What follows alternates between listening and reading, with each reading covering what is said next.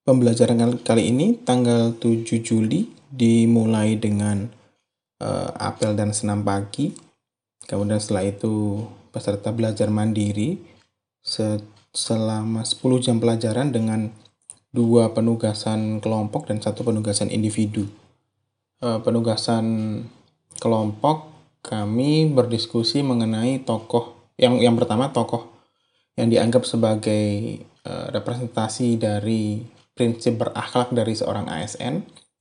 Kemudian yang kedua adalah tokoh yang uh, atau kebijakan lembaga pemerintah yang dekat dengan nilai-nilai berakhlak uh, dari ASN.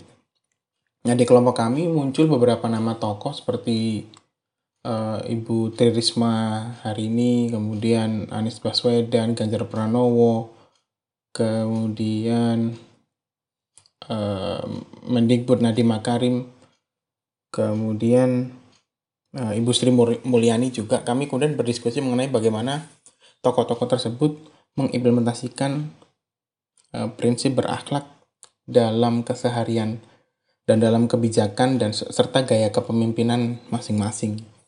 Kami belajar banyak uh, dari tokoh-tokoh tersebut dari diskusi kelompoknya.